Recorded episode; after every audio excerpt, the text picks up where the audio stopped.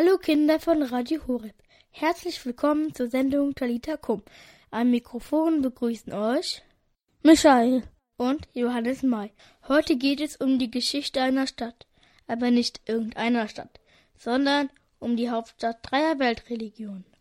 Hast du es erraten? Genau. Es geht um Jerusalem. Diese Stadt ist so bedeutend, dass wir sogar das Himmelreich nach ihr benennen. Mit das neue Jerusalem ist der Himmel gemeint. Ich hatte das Glück, dass wir vor zweieinhalb Jahren mit meiner ganzen Familie in Jerusalem waren. Jerusalem ist eine sehr beeindruckende Stadt. Jede Ecke ist, ist ein Ort lebendiger Geschichte. Über diese Geschichte möchte ich heute zusammen mit meinem Vater sprechen. Hallo Papa. Hallo Johannes. Hallo Michael. Wie hat Jerusalem eigentlich angefangen? Jerusalem ist 4000 Jahre alt. Jerusalem ist ungefähr doppelt so alt wie die ältesten Städte in Deutschland. Natürlich war Jerusalem nicht von Anfang an so groß wie heute. Alles fängt einmal klein an. Und Jerusalem hieß am Anfang auch nicht Jerusalem, sondern Urushalim. Das heißt übersetzt, das ist die Stadt von Shalim. Shalim war einer der Götter der Jebusiter. Jebusiter, so hieß das Volk, das Jerusalem gegründet hat. Es waren nicht die Hebräer. Wie fast alle Völker damals hatten nämlich auch die Jebusiter nicht nur einen Gott, sondern viele Götter. Und Shalim war einer von ihnen. Wer waren denn die Jebusiter? Die Jebusiter waren ein Volk aus Kanaan, das in dieser Gegend lebte. Warum haben sich die Jebusiter überhaupt diese eine Stelle ausgesucht? Eine Stadt im heißen Orient braucht vor allem eins genügend Wasser. Also mussten die Jebusiter einen Platz mit ausreichend Wasser für die Menschen und die Tiere finden. Deshalb bauten sie Jerusalem auf einem Hügel, an dessen Fuß eine Quelle entsprang, die das ganze Jahr über Wasser brachte. Aber damit waren noch nicht alle Probleme gelöst. Zum einen wollten die Jebusiter ihre Stadt mit dicken Mauern schützen, aber die Mauern konnten nicht bei der Wasserquelle beginnen, weil doch die Mauern sehr leicht zu überklettern waren. Die Jebusiter saßen in der Zwickmühle entweder Schutz vor Feinden und nicht ausreichend Wasser oder ausreichend Wasser, aber keinen so guten Schutz vor Feinden. Wie haben die das geschafft? Die Lösung war einfach und genial. Sie deckten die Quelle ab und versteckten sie und leiteten das Wasser durch einen unterirdischen Tunnel bis zu einem durch dicke Mauern geschützten Wasserbecken. Der stand aber immer noch vor der Stadt. Jetzt haben sie von der Stadt aus einen 28 Meter langen unterirdischen Tunnel zum Wasserbecken gegraben, damit die Stadtbewohner sicher Wasser holen konnten. Die Tunnelanlage ist heute noch zu sehen und zu begehen. Leider waren wir bei unserem letzten Besuch in Jerusalem nicht dort, aber beim nächsten Mal gehen wir da auf jeden Fall hin. War jetzt Jerusalem unbesiegbar? Trotz Stadtmauer und sicherer Wasserquelle war Jerusalem nicht vollständig geschützt. Schließlich gab es in der Gegend viele mächtige Könige. Ägypten befand sich gerade in seiner Blütezeit und ließ gerne seine Muskeln spielen. Das mussten auch die Jebusiter am eigenen Leibe spüren. Mächtige Nachbarn konnte man aber auch um Hilfe bitten. Es gibt heute noch Briefe aus jener Zeit. In einem beklagte sich der König Abdi Heppa von Jerusalem beim Pharao Echnaton über seine Nachbarkönige, die sowohl den Pharao als auch ihn selber bedrohten. Und deshalb bat er den Pharao um Hilfe. Und hat der Pharao geholfen? Nein, der Pharao hat nicht geholfen. Jerusalem wurde immer kleiner und unbedeutender. Und seit wann ist Jerusalem die Hauptstadt des jüdischen Volkes? Der berühmte König David aus dem Alten Testament hat Jerusalem vor 3000 Jahren erobert und sie zur jüdischen Hauptstadt gemacht. Das jüdische Volk lebte in zwölf verschiedenen Stämmen. Und da die Bedrohung anderer Völker immer größer wurde, haben sich die zwölf Stämme vereint und einen gemeinsamen Anführer, einen König gewählt. David war so klug, nicht eine Stadt, eines der zwölf Stämme zur Hauptstadt zu machen, denn dann gäbe es immer einen Grund zu Streit und Eifersucht, sondern David suchte eine neutrale Stadt.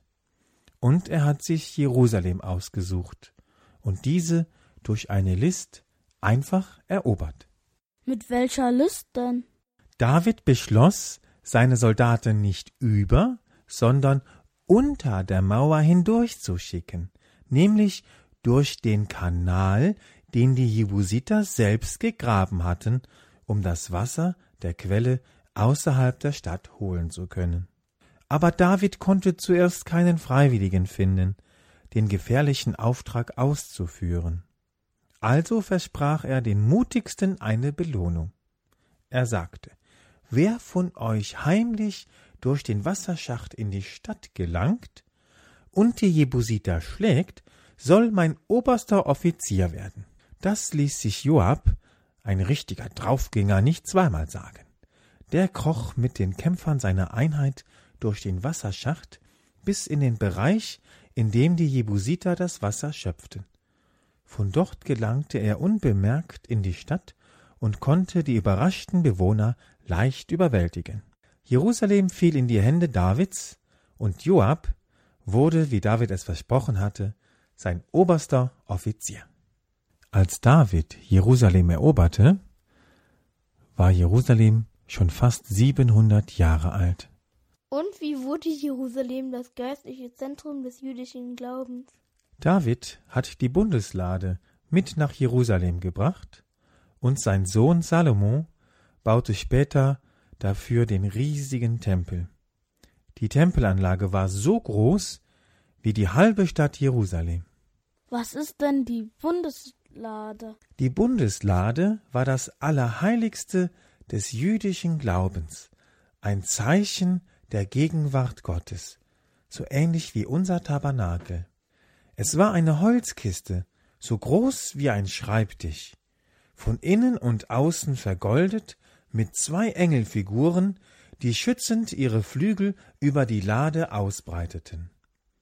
In der Lade wurden die Steintafeln des Mose mit den zehn Geboten, etwas Manna, die Speise der Israeliten in der Wüste, und der Wanderstab des Aaron aufbewahrt. Was war denn die nächste große Veränderung in der Geschichte der Stadt Jerusalem? Die Assyrer haben im Jahr 701 vor Christus Jerusalem erobert, also gut 300 Jahre nach David. Die Assyrer waren ein sehr mächtiges Volk, das von weit her kam. Die Hauptstadt ihres Reiches war Ninive. Ninive liegt im heutigen Irak. Sie war damals die größte und reichste Stadt der Welt. Die Assyrer waren so mächtig, dass sie sogar Ägypten mit ihrem Pharao erobern konnten. Auf dem Weg dahin mussten sie durch Syrien und Palästina und kamen natürlich auch durch Jerusalem. Angst machte sich in der Stadt breit. Die Assyrer waren im ganzen Orient wegen ihrer Soldaten und ihrer modernen Waffen gefürchtet. Ihre Kämpfer waren gut ausgebildet und ihre Armee war mit Mauerbrecher ausgerüstet. Niemand konnte sich ihnen zur Wehr setzen. Auch Jerusalem nicht? Nein, auch Jerusalem nicht. Der damalige König Hiskia wollte sich nicht so einfach geschlagen geben. Sorgfältig bereitete er sich auf den Ansturm der Assyrer vor. Er baute eine noch dickere Stadtmauer und ließ einen ganz neuen Tunnel für das Trinkwasser bauen. So wollte Hiskia im Falle einer Belagerung die Wasserquelle vor den Feinden noch besser schützen. Inzwischen war Jerusalem viel größer geworden. Zur Zeit Davids lebten ungefähr 1500 Menschen in Jerusalem. Jetzt, unter Hiskia, waren es schon 7000. Durch den neuen, 500 Meter langen Tunnel hat Hiskia das Wasser der Quelle zum Teich Shiloah umgeleitet. Hat das alles nichts genutzt? Nein, leider nicht. Im Jahr 701 vor Christus wurde die Stadt von den Assyrern belagert und ausgehungert. Das heißt, in ihrer großen Hungersnot gaben die Bewohner Jerusalems schließlich auf und zahlten dem assyrischen Großkönig Sanherib einen hohen Preis. Tonnen von Gold und Silber, Edelsteine, Elfenbein, Arbeiter, sogar seine Töchter schenkte König Hiskia dem Großkönig Sanherib. Vermutlich war das der Grund, dass Jerusalem nicht zerstört wurde. Man weiß es aber nicht genau. Für Hiskia war das sicher sehr schrecklich, aber zum Glück ist die Stadt nicht zerstört worden. Ein Unglück kommt selten allein. Gut hundert Jahre nach der Eroberung durch die Assyrer wurde Jerusalem wieder belagert und erobert, dieses Mal durch die Babylonier. Allerdings hatten die Jerusalemer diesen Angriff der Dummheit ihres eigenen Königs Zidkia zu verdanken. Zidkia hatte nämlich sein Treueversprechen gegen den babylonischen König Nebukadnezar II. gebrochen und sich damit den mächtigsten Herrscher seiner Zeit zum Feind gemacht. Der König konnte einen solchen Ungehorsam natürlich nicht dulden. Von der Straße am Mittelmeer kommend, erobert seine Armee Jerusalem. Panisch versuchte Zidkia zu fliehen. Doch er kam nur zwanzig Kilometer weit. In Jericho wurde er von den Babyloniern geschnappt und vor dem König Nebukadnezar geführt. Dieser bestrafte ihn grausam. Er tötete seine Söhne, machte ihn blind und führte ihn in Ketten nach Babylon. Hat er wenigstens nicht die Stadt zerstört? Nebukadnezar war immer noch sehr zornig.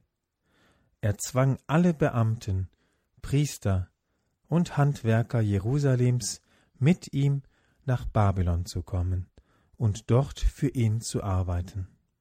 Außerdem befahl er seinen Soldaten, Jerusalem völlig zu zerstören. Der Tempel, der Palast, alle schönen Häuser und die Stadtmauer.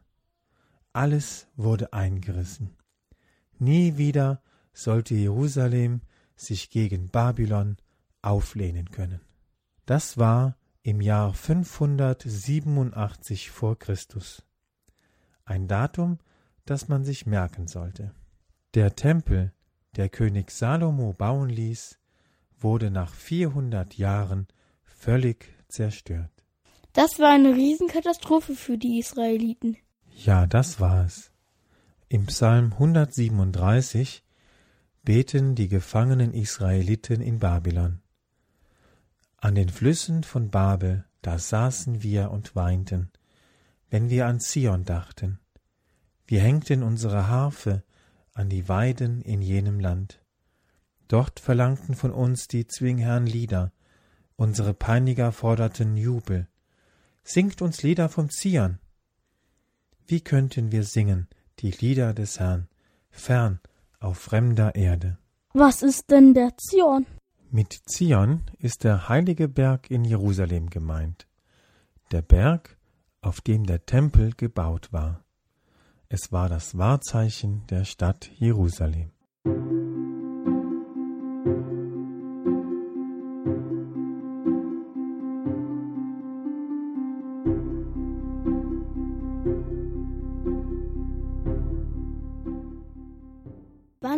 Denn Jerusalem wieder aufgebaut? Das dauerte lange. Die Israeliten lebten relativ lange im babylonischen Reich. Ihnen ging es auch gar nicht so schlecht. Das Land war fruchtbar und die meisten hatten einen guten Beruf.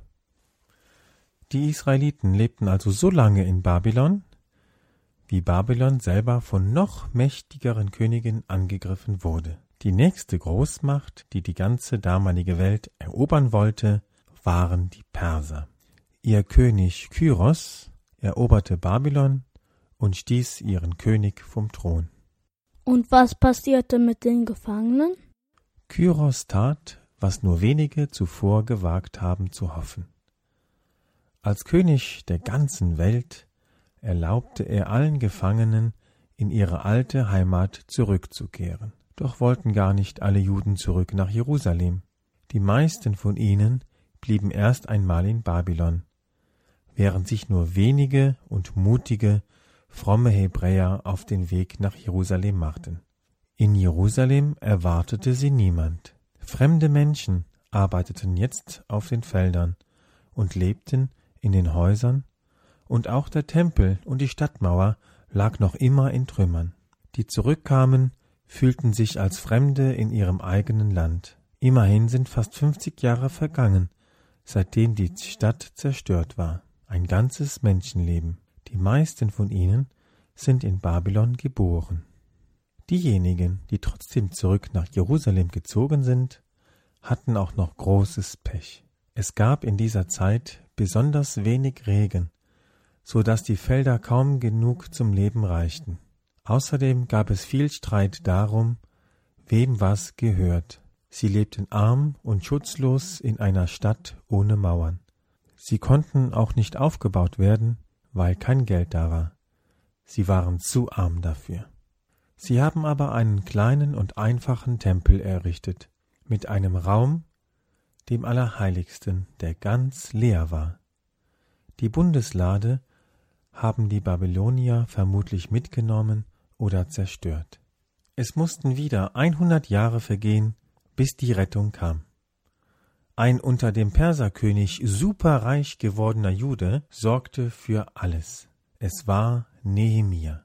Er hatte so viel Geld, dass er den Bau der Stadtmauer alleine bezahlen konnte und die Schulden der ganzen Stadt beglich. Allerdings war der Bau der neuen Stadtmauer nicht leicht, weil die Stadt während der Arbeit immer wieder von den Nachbarn angegriffen wurde. Doch der Aufwand lohnte sich. Als die Mauer fertig war und die Tore gesichert waren, wollten wieder viele Menschen in der Stadt leben. Jerusalem wurde wieder größer und größer. Das war um das Jahr 440 vor Christus. Ein paar Mauerreste der Nehemia-Mauer sind heute noch zu sehen. Wie ging es dann weiter? Jetzt kommen wir schon in die Zeit von Jesus. Die Römer hatten Jerusalem erobert und Herodes als König eingesetzt. Das ist der Herodes aus der Weihnachtsgeschichte, den die drei Weisen aus dem Morgenland nach dem neugeborenen König der Juden gefragt hatten. Herodes wird auch der Große genannt, nicht weil er so groß war, sondern weil er so viele Sachen bauen ließ. Er baute in kürzester Zeit Paläste und ganze Städte neu, wie Caesarea. Das berühmteste Bauwerk aber war der neue Tempel. Er baute den zerstörten Tempel wieder in voller Größe auf, aber noch prächtiger als der Tempel Salomos, der 587 vor Christus zerstört wurde. Diese Zahl hast du dir ja gemerkt. Das war der Tempel, in dem Jesus als zwölfjähriger Junge zurückblieb und mit den Priestern sprach. Und es war der Tempel, in dem Jesus als Erwachsener betete und zu den Menschen über Gott sprach. Dieser berühmte Tempel gab es eigentlich nur zur Zeit von Jesus, denn keine vierzig Jahre nach Jesu Tod wurde er auch schon wieder zerstört. Dieser Tempel nennt man auch den Herodianischen Tempel, weil Herodes ihn hat bauen lassen. Jerusalem hat zu dieser Zeit circa 40.000 Einwohner. Zur Wallfahrt am Pascha-Fest kamen zusätzlich 100.000 Pilger. Also das war schon richtig viel. Warum wurde der Tempel wieder zerstört? Im Mai des Jahres 66 nach Christus kam es zu einem Aufstand der Juden gegen die Römer. Voller Wut über die römische Ungerechtigkeit und Brutalität wollten die Juden es den Römern mal so richtig zeigen. Doch sie bewirkten genau das Gegenteil. Die Römer bestraften sie hart und zerstörten die ganze Stadt mit ihrem Tempel. Nur die Mauern um den Tempelberg herum blieben stehen. Der westliche Teil dieser Mauer ist bis heute eine Gebetsstätte der Juden. Diese Mauer ist die berühmte Klagemauer, die heiligste Stätte der Juden. Fünfzig Jahre später baute der römische Kaiser Hadrian Jerusalem wieder auf, vertrieb aber alle Juden aus der Stadt und baute auf dem ehemaligen jüdischen Tempelberg einen römischen Tempel zur Ehren Jupiters. Außerdem wurde Jerusalem umbenannt in Aelia Capitolina. Jerusalem war auch nicht mehr die Hauptstadt der römischen Provinz. Hadrian bekämpfte aber nicht nur den jüdischen Glauben, sondern auch den neu entstandenen christlichen Glauben. An dem Ort, an dem Jesus gekreuzigt und begraben wurde, baute er deshalb einen Tempel der Göttin Aphrodite. Heute haben die Christen zum Glück diesen Ort wieder zurückbekommen und die Grabeskirche gebaut.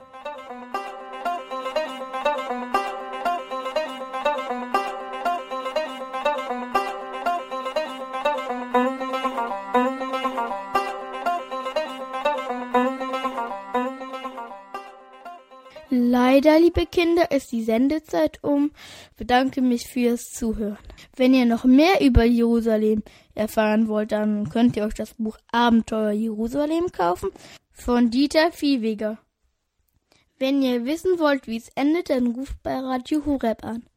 Und dann erzählen wir euch die nächsten 2000 Jahre. Natürlich könnt ihr auch heute die Sendung als Podcast runterladen. Zum Schluss machen wir immer ein Gebet. Und Papa, hast du ein gutes Gebet über Jerusalem? Im Alten Testament gibt es ein Gebet und Liederbuch. Es ist das Buch der Psalmen. Darin gibt es ein Kapitel mit Wallfahrtslieder, also eine Sammlung von Liedern, die die Israeliten auf dem Weg zum Tempel oder im Tempel von Jerusalem gesungen haben. Vielleicht kennt der eine oder andere die Lichterprozessionen aus Lourdes und Fatima. Ein ähnliches Gefühl war es auch für die Israeliten. Zur Zeit Jesu waren hunderttausend Pilger zum Osterfest in Jerusalem. Dabei haben sie dieses Lied gesungen. Dies ist natürlich nur der Text. Das war sicher sehr stimmungsvoll und beeindruckend. Wir beten jetzt den Psalm 122. Ich freute mich, als man mir sagte, zum Haus des Herrn wollen wir pilgern. Schon stehen wir in deinen Toren, Jerusalem. Jerusalem, du starke Stadt, dicht gebaut und fest gefügt. Dorthin ziehen die Stämme hinauf, die Stämme des Herrn, wie es Israel geboten ist, den Namen des Herrn zu preisen. Denn dort stehen Throne bereit für das Gericht, die Throne des Hauses Davids. Er bittet für Jerusalem Frieden. Wer dich liebt, sei in dir geborgen. Friede wohne in deinen Mauern, in deinen Häusern Geborgenheit. Wegen meiner Brüder und Freunde will ich singen, in dir sei Friede. Wegen des Haus des Herrn, unseres Gottes, will ich dir Glück erflehen. Amen.